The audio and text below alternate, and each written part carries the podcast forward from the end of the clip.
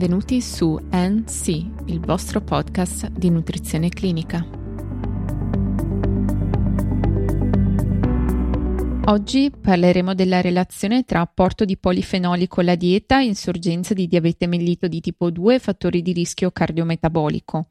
Lo faremo con l'aiuto del Position Statement pubblicato nel 2019 grazie al lavoro di un gruppo di studio intersocietario costituito da professionisti appartenenti alla SID, Società Italiana Diabetologia, all'ADI, Associazione Dietetica e Nutrizione Clinica e infine all'AMD, Associazione Medici Diabetologi. Questo documento spiega che i polifenoli rappresentano un vasto ed eterogeneo gruppo di composti organici di origine vegetale con una riconosciuta attività antiossidante. Ad oggi sono state identificate e riportate in letteratura più di 5.000 strutture chimiche di polifenoli.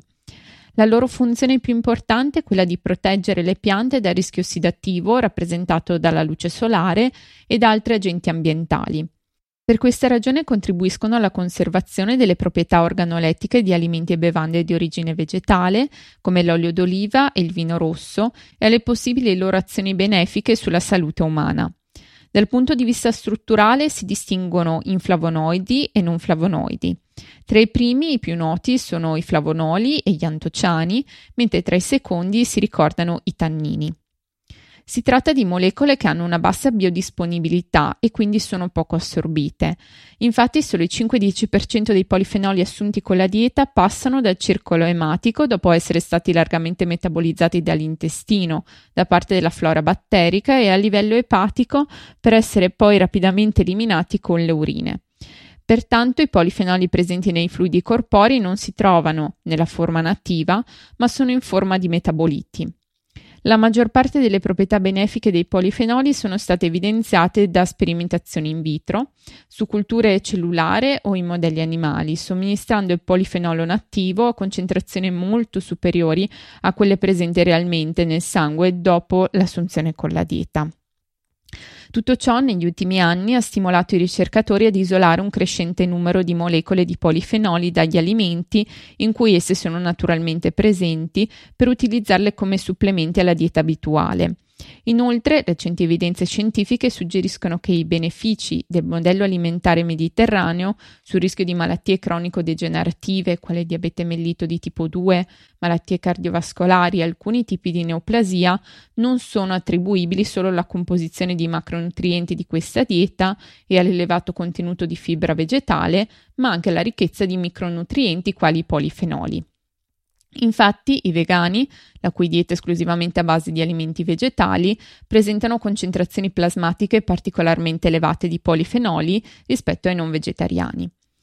La stima dell'intake di questi micronutrienti con la dieta è però difficile da stabilire in quanto non si conosce il contenuto totale di polifenoli di tutti gli alimenti e anche quando è noto esso può variare in relazione al tipo di cultivar o al grado di maturazione di un prodotto o ai processi tecnologici utilizzati dall'industria alimentare.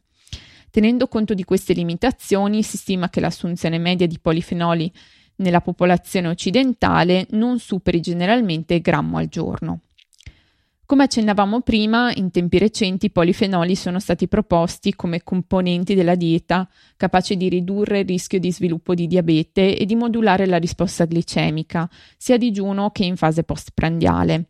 I risultati di diversi studi epidemiologici disponibili indicano che una dieta ad alto contenuto di polifenoli è strettamente associata ad una riduzione del rischio di sviluppo di diabete di tipo 2. Le evidenze derivanti dagli studi epidemiologici condotti su campioni di popolazioni molto ampie di paesi differenti, tuttavia, sono contrastanti e non consentono ad oggi di chiarire il ruolo dei polifenoli nella prevenzione del rischio di sviluppo di diabete di tipo 2 e sul controllo glicemico. Per quanto riguarda invece gli acidi fenolici, contenuti in elevate concentrazioni in caffè e tè, gli studi epidemiologici sono abbastanza concordi nel riportare una relazione positiva tra il loro consumo e il più basso rischio di sviluppo di diabete di tipo 2. Tuttavia, anche per gli acidi fenolici, così come per i flavonoidi, alcuni studi osservazionali non mostrano alcuna relazione tra il consumo di caffè e tè ed il rischio di diabete. In questo position statement viene descritta sia la relazione tra polifenoli e rischio di sviluppo di diabete di tipo 2, ma anche vengono descritti gli effetti favorevoli sul controllo di altri fattori di rischio cardiometabolico, quali peso corporeo, glicemia e profilo lipidico. Inizieremo parlando del peso corporeo, del possibile ruolo dei polifenoli nella modulazione del metabolismo energetico e nella riduzione del controllo del peso. I risultati di numerosi studi in vitro e in animali hanno infatti dimostrato che i polifenoli possono inibire la differenziazione degli adipociti aumentando l'ossidazione degli acidi grassi e diminuire la loro sintesi, nonché aumentare la termogenesi e la spesa energetica ed inibire l'attività di enzimi digestivi. Tra i flavonoidi, le catechinee del tè verde rappresentano senza dubbio la classe di polifenoli maggiormente associata ad un miglioramento dei parametri antropometrici. Tuttavia, ad oggi, pochi studi hanno valutato la relazione tra il consumo di polifenoli e il peso corporeo nell'uomo. Inoltre gli studi di intervento disponibili forniscono risultati poco consistenti e discordanti a causa di un'ampia eterogeneità dei disegni sperimentali, delle caratteristiche e della numerosità dei partecipanti ai vari studi, della durata e della fonte di polifenoli utilizzata. Altra relazione studiata è quella tra l'apporto di polifenoli e dislipidemia. Nello specifico, diversi studi suggeriscono che i benefici dei polifenoli sul rischio cardiovascolare sono mediati dalla loro capacità di ridurre i livelli di colesterolo LDL e di aumentare il colesterolo HDL. I risultati di studi in vitro e su animali hanno infatti mostrato che i polifenoli riducono le lipoproteine contenenti ApoB e aumentano i livelli di colesterolo HDL. Ciò è stato osservato in particolare per le proantocianidine, che rappresentano uno dei polifenoli più abbondanti nell'alimentazione umana. Il cacao e il cioccolato sono una fonte importante di polifenoli, in particolare di catechine, antocianine e eh, proantocianidine. I benefici dei polifenoli del cacao e del cioccolato fondente sul profilo lipidico osservati nei vari studi vanno comunque interpretati con cautela in quanto potrebbero essere dovuti ad altre sostanze biattive, alla quantità di grassi, come ad esempio la presenza di acido stearico nel cioccolato. Per quanto riguarda il tè, gli studi su animali mostrano che le catechine di questa bevanda inibiscono gli enzimi coinvolti nella biosintesi dei lipidi e dell'assorbimento intestinale di colesterolo. Nell'uomo gli effetti dei flavonoidi del tè sul profilo lipidico sono però abbastanza controversi, a causa probabilmente dei differenti tipi di tè utilizzati nei diversi trial clinici. Un altro alimento studiato è l'olio extravergine d'oliva, che rappresenta un condimento per eccellenza nella dieta mediterranea ed è una fonte importante di polifenoli. I suoi effetti benefici sul rischio cardiovascolare sono in gran parte dovuti ad un elevato contenuto di MUFA, ovvero di acidi grassi monoinsaturi, ma in parte anche al suo contenuto di polifenoli.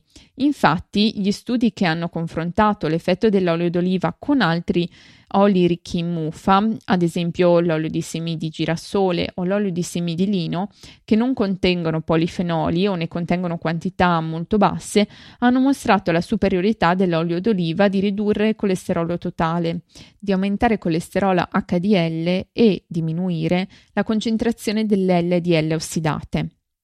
Un'altra importante fonte di polifenoli è rappresentata dalla frutta, in particolar modo dalle bacche. Anche i flavonoidi contenuti negli agrumi, quali la naringina e l'espedrina, sono stati indicati come potenziali agenti ipocolesterolemizzanti. Invece, gli studi indirizzati a valutarne gli effetti ipolipidemizzanti dei polifenoli dell'uva e del vino, con particolare attenzione alle varietà rosse, hanno riportato risultati diversi a seconda della somministrazione dell'estratto d'uva e delle caratteristiche cliniche dei partecipanti. Ad oggi quindi non vi sono dati convincenti che i polifenoli dell'uva possano influenzare positivamente i livelli lipidici in individui sani e con alterazioni metaboliche.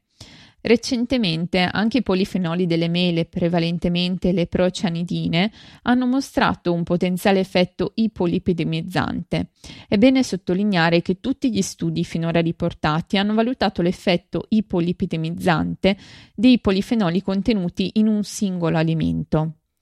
In conclusione, si può affermare che i risultati contrastanti degli studi finora disponibili non permettono di trarre alcuna conclusione sull'effetto ipolipidemizzante dei polifenoli. Tuttavia, alcuni meccanismi d'azione dei polifenoli supportano tale effetto. Studi in animali e in modelli cellulari in vitro, infatti, hanno mostrato che i polifenoli sono in grado di inibire la lipasi pancreatica, riducendo così la digestione dei grassi, l'assorbimento del colesterolo, la secrezione dei chilomicroni e dell'LDL per la ridotta disponibilità lipidica degli epatociti e modulare il metabolismo lipidico a livello epatico. Per oggi è tutto, vi do appuntamento alla prossima puntata. Ricordo che nelle note della puntata è disponibile la fonte citata. Per qualsiasi informazione potete contattarmi all'indirizzo email info-ncpodcast.net.